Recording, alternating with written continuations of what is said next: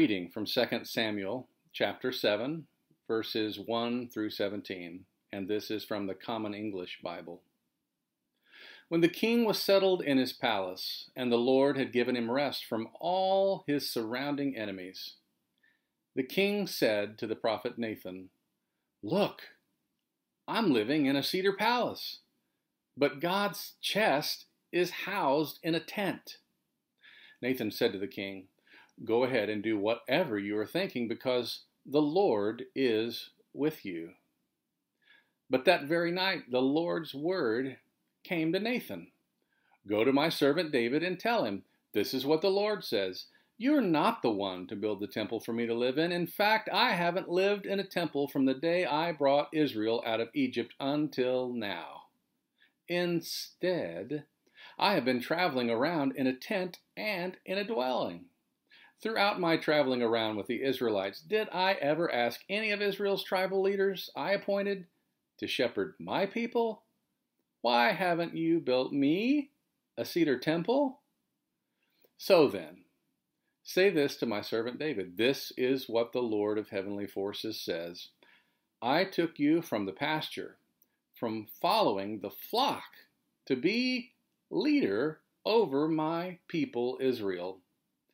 I've been with you wherever you've gone, and I've eliminated all your enemies before you. Now I will make your name great, like the name of the greatest people on earth. I'm going to provide a place for my people Israel and plant them so that they may live there and no longer be disturbed.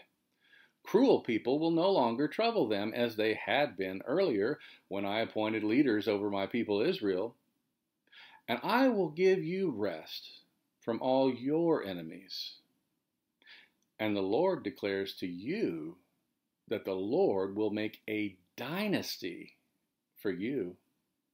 When the time comes for you to die and you lie down with your ancestors, I will raise up your descendant, one of your very own children, to succeed you, and I will establish his kingdom. He will build a temple for my name and I will establish his royal throne there forever. I will be a father to him, and he'll be a son to me. Whenever he does wrong, I'll discipline him with a human rod, with blows from human beings, but I will never take my faithful love away from him like I took it away from Saul, whom I set aside in favor of you. Your dynasty and your kingdom will be secured forever before me. Your throne will be established forever. Nathan reported all of these words and this entire vision to David. Here ends this reading. May God grant us wisdom and courage for interpretation.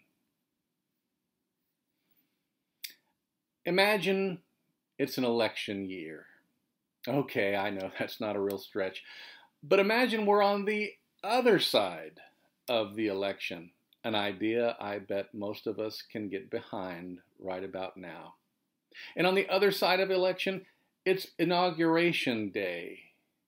And just as the outgoing president is coming up to the platform for the inauguration ceremony, the newly elected president jumps up on top of the podium in nothing but a very thin, see through white linen towel wrapped around their waist that isn't really fully covering up everything. You know what I'm saying? And the new president, in nothing but this see through towel and a smile, starts dancing wildly to celebrate their own fresh victory. To make matters worse, before the incoming president sits down, that wild, nearly naked dancer turns around and points at the outgoing president's daughter and tells her that she will never give birth to children and it's all a curse from God, and that God is solely responsible not only for this president's victory, but also for her sterility and for all this stuff, along with choosing the new president over the old president. that's pretty much what just happened a chapter before we picked up today's story. And in case the story is new, to you today, David was the new, basically naked dancing king, and Saul and his family were the ones on their way out. Do you see why I say this story can be a bit messy and complicated? Somewhere along the way, David went in just a few moments, according to how the narrator in Samuel tells the story, from a humble, reluctant shepherd boy to a king that was a little too big for his britches. Well, at least he had them back on for chapter 7, where we began today. After just getting settled into his swanky brand new cedar palace, apparently King David has decided it's time to prove that he has an eye for tackling the problems others apparently haven't even noticed yet. And so he offers his rookie king's will and desire to build God a proper temple. You know, something really God worthy. After all, if he as king lives in a very swanky cedar palace, why should God be toted around in a basically portable box forever, a mobile home of sorts constructed from curtains. It all sounds noble, right? Hmm. Or was David trying a little too hard to impress and legitimize himself as the new king? Hmm. Maybe a little bit of both? We human beings are complicated like that, aren't we? Now, I don't know about you, but sometimes I barely can keep track of exactly what my own motives are, and so pinpointing someone else's intentions or motives that happened thousands of years ago is near near to impossible for me. Nevertheless, God politely declines in our story, or more accurately, delays the building of any such temple and says, Well, David, your son can build it, but it's not your job and it's not the right time. And then God does something really, really beautiful, or at least we are told this is how it happened. Instead of David establishing a house for God, God establishes the house of David.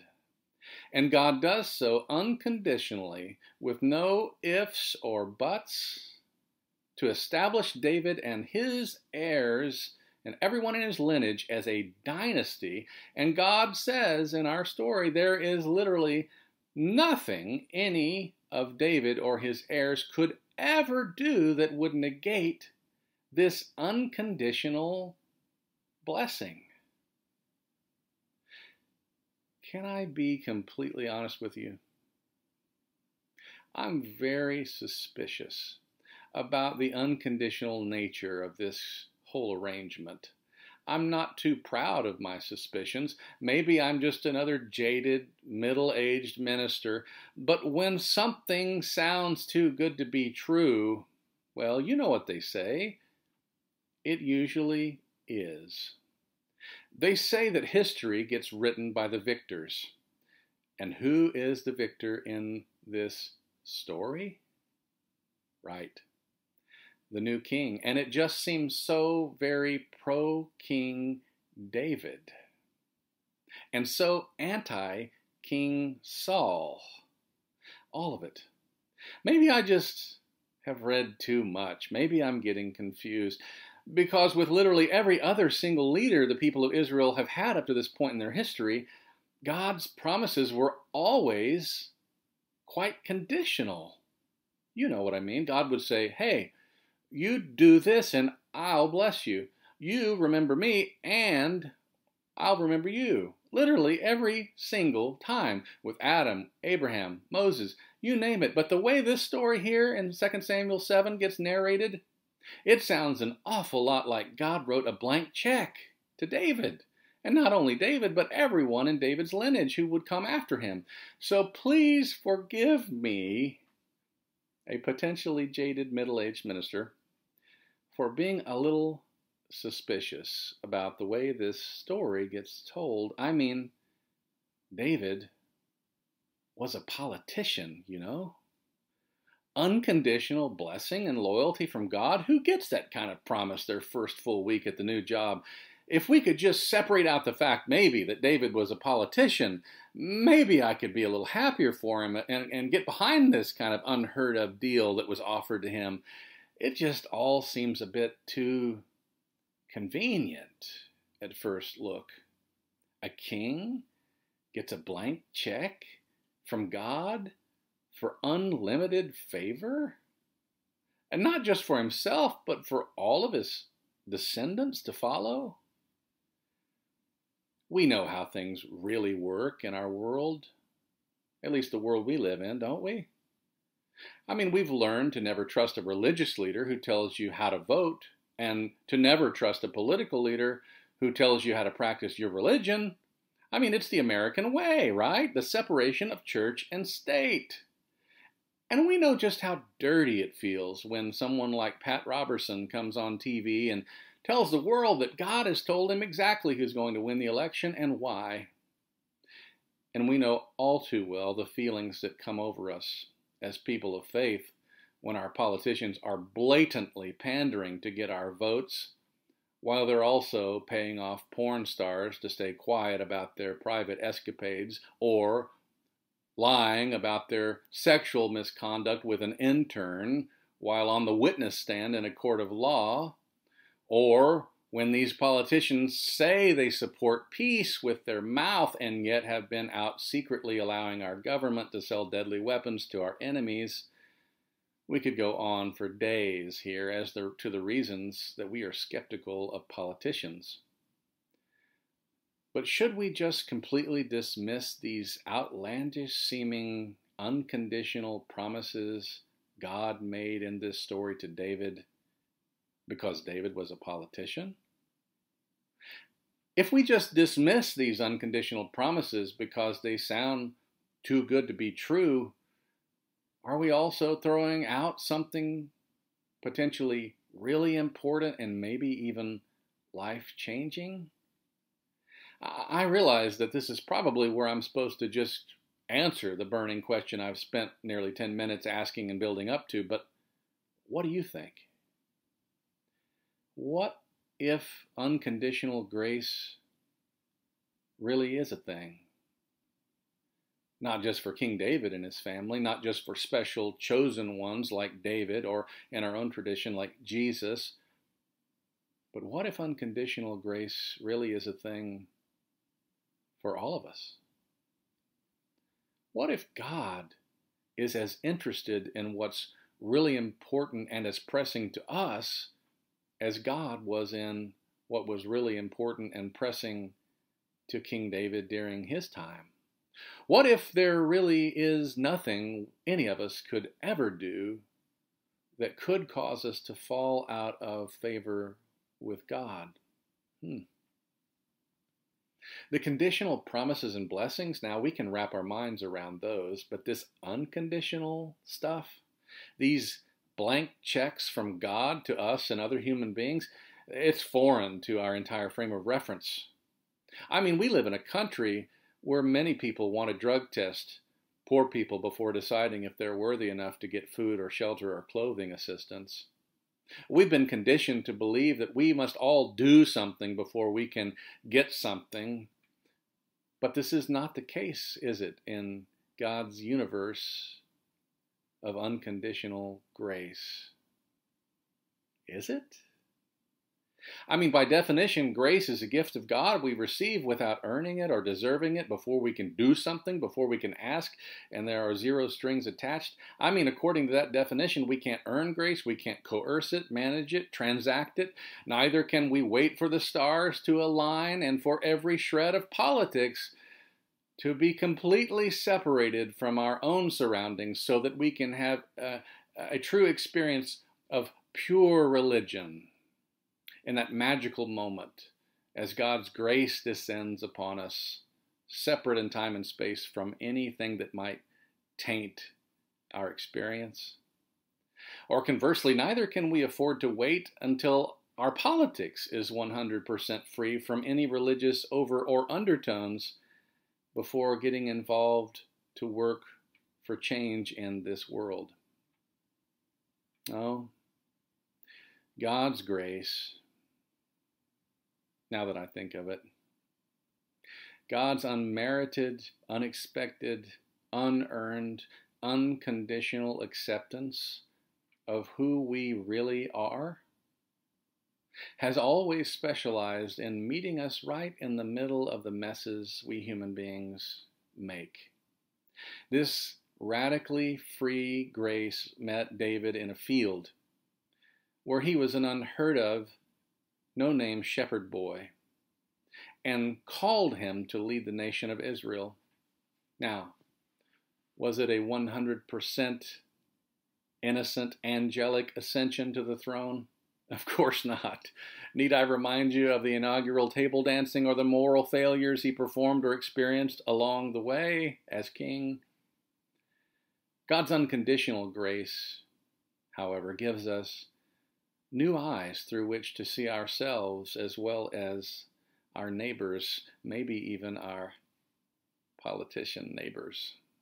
God's unconditional grace is like an ointment that brings healing to the hardened, jaded places in our lives, and also, in particular, in our holy imaginations with how we imagine ourselves and the rest of our neighbors. We have forgotten or perhaps denied these jaded, crusty places even existed. These are the places that say to our spirit when we're low, You don't deserve this. You need to prove yourself first. Or perhaps more often, these voices say to us, that person doesn't deserve the kind of grace you're thinking about offering them. You know how they live their lives. You know who they plan to vote for. You know their type. Now, this is not a call to avoid or abandon the responsibility that we have as people of faith to work for change and to stay involved because of our faith and conscience within the political system of our own society to continue working to shape a more peaceful and just world for all. No, this is not a call to deny that we are all very much accountable for our own actions and inactions, or to pretend that conditional promises are also not a part of our biblical faith tradition. There are days when we need to hold ourselves or one another firmly accountable. You know, those conditions. There are days when we need to discern who is taking advantage of the system, who is harming the people on the margins, and then stand up and demand justice. But, dear ones, one cannot shout from the mountaintops demanding justice for others for very long without having also accepted the whisper of God's unconditional grace and acceptance deep in the valley, whispering personally into one's own ear. Theologian Paul Tillich once described that sacred moment when he said, Sometimes, at that moment, a wave of light breaks into our darkness, and it is as though a voice says, you are accepted. You are accepted, accepted by that which is greater than you, and the name of which you do not know. Do not ask for the name now. Perhaps you will find it later. Do not try to do anything now. Perhaps later you will do much. Do not seek for anything. Do not perform anything. Do not intend anything. Simply accept the fact that you are accepted. If that happens to us, we experience, as Tillich said, grace.